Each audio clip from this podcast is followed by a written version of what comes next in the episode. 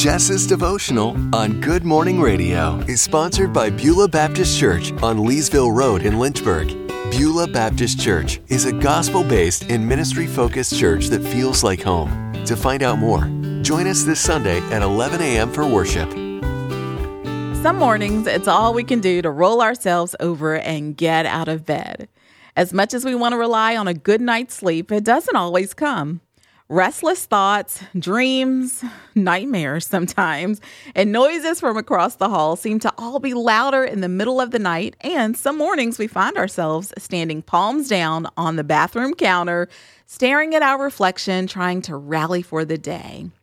There's a children's book called Alexander and the Terrible, Horrible, No Good, Very Bad Day.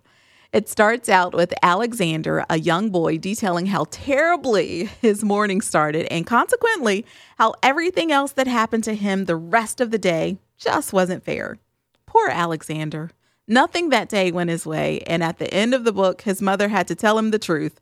Some days are just like that. Truth tellers often have the difficult job of teaching us the hard things. Even when days go the opposite direction we want them to, every tomorrow comes wrapped in fresh love and mercies from our heavenly Father. Listen to these verses, Lamentations 3:22 through 24.